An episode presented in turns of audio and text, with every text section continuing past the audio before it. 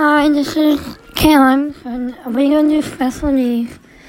So I have so many 13 and when I was little, the doctor said I wouldn't be able to make it and but my parents fight.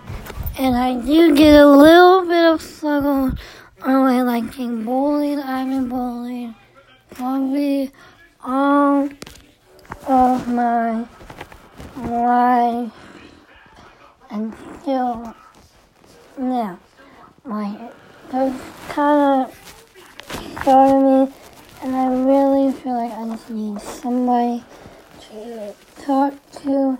So if you have to with special needs or any kind don't hit reach out to somebody. Don't let because when I was young, they always picked me, and I still do that. And it kind of hurts me. So speak up. Don't let yeah, don't let them show you anything. Don't let them show you as you can't be. We're all different oh our own way. Okay. Have a great day. Have a great weekend. Bye.